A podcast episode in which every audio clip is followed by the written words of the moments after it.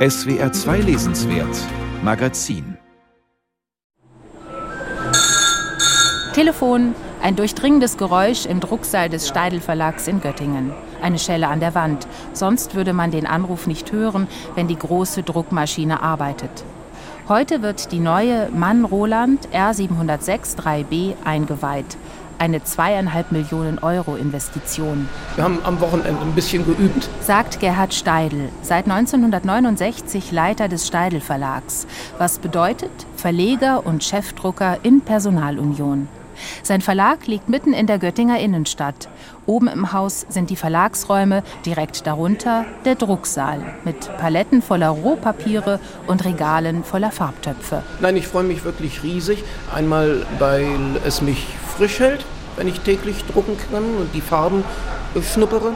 Und auf der anderen Seite hoffe ich, dass ich viele Sachen noch besser machen kann, dass unsere Bücher noch schöner werden. Auch wenn sie schon probeweise lief, heute wird die Maschine offiziell in Betrieb genommen. Oberbürgermeisterin Petra Breustedt ist auch dabei. Sie darf das Knöpfchen drücken, das alles in Gang setzt. Jetzt geht's los. Ich drücke den Startknopf. Ja, so hört sich das an, wenn eine Druckmaschine anfängt sich zu bewegen.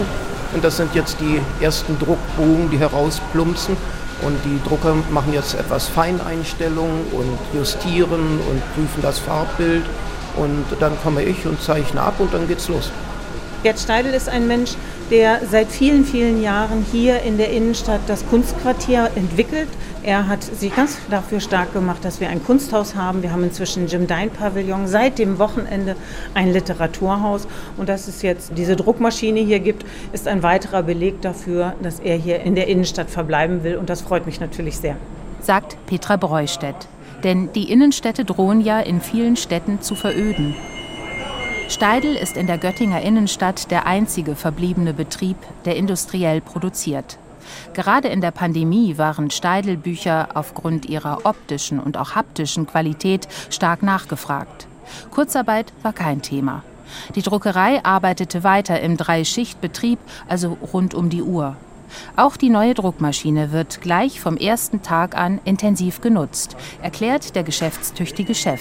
Als erstes drucken wir ein Buch für Chanel, das heißt Coco Beach und das ist die Sommermode, Bademode, die jetzt in die Geschäfte kommt.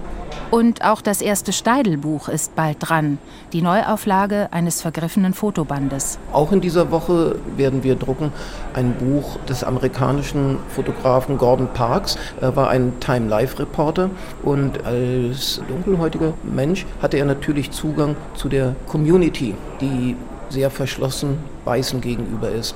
Und in den 1960er Jahren hat er in New York fotografiert, eine Story, Segregation Story, und daraus haben wir ein Buch gemacht.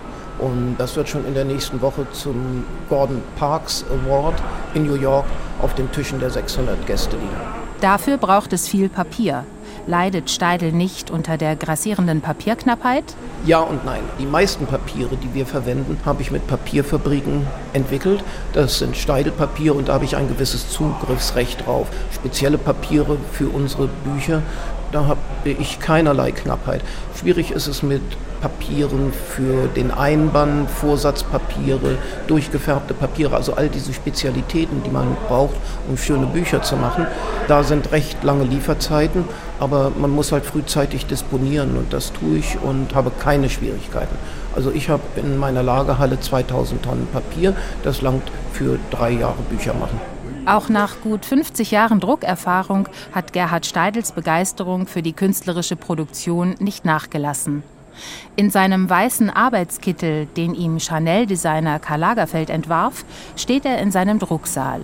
Will er irgendwann mal aufhören? Nö, ich habe ja lebenslänglich und muss immer weitermachen.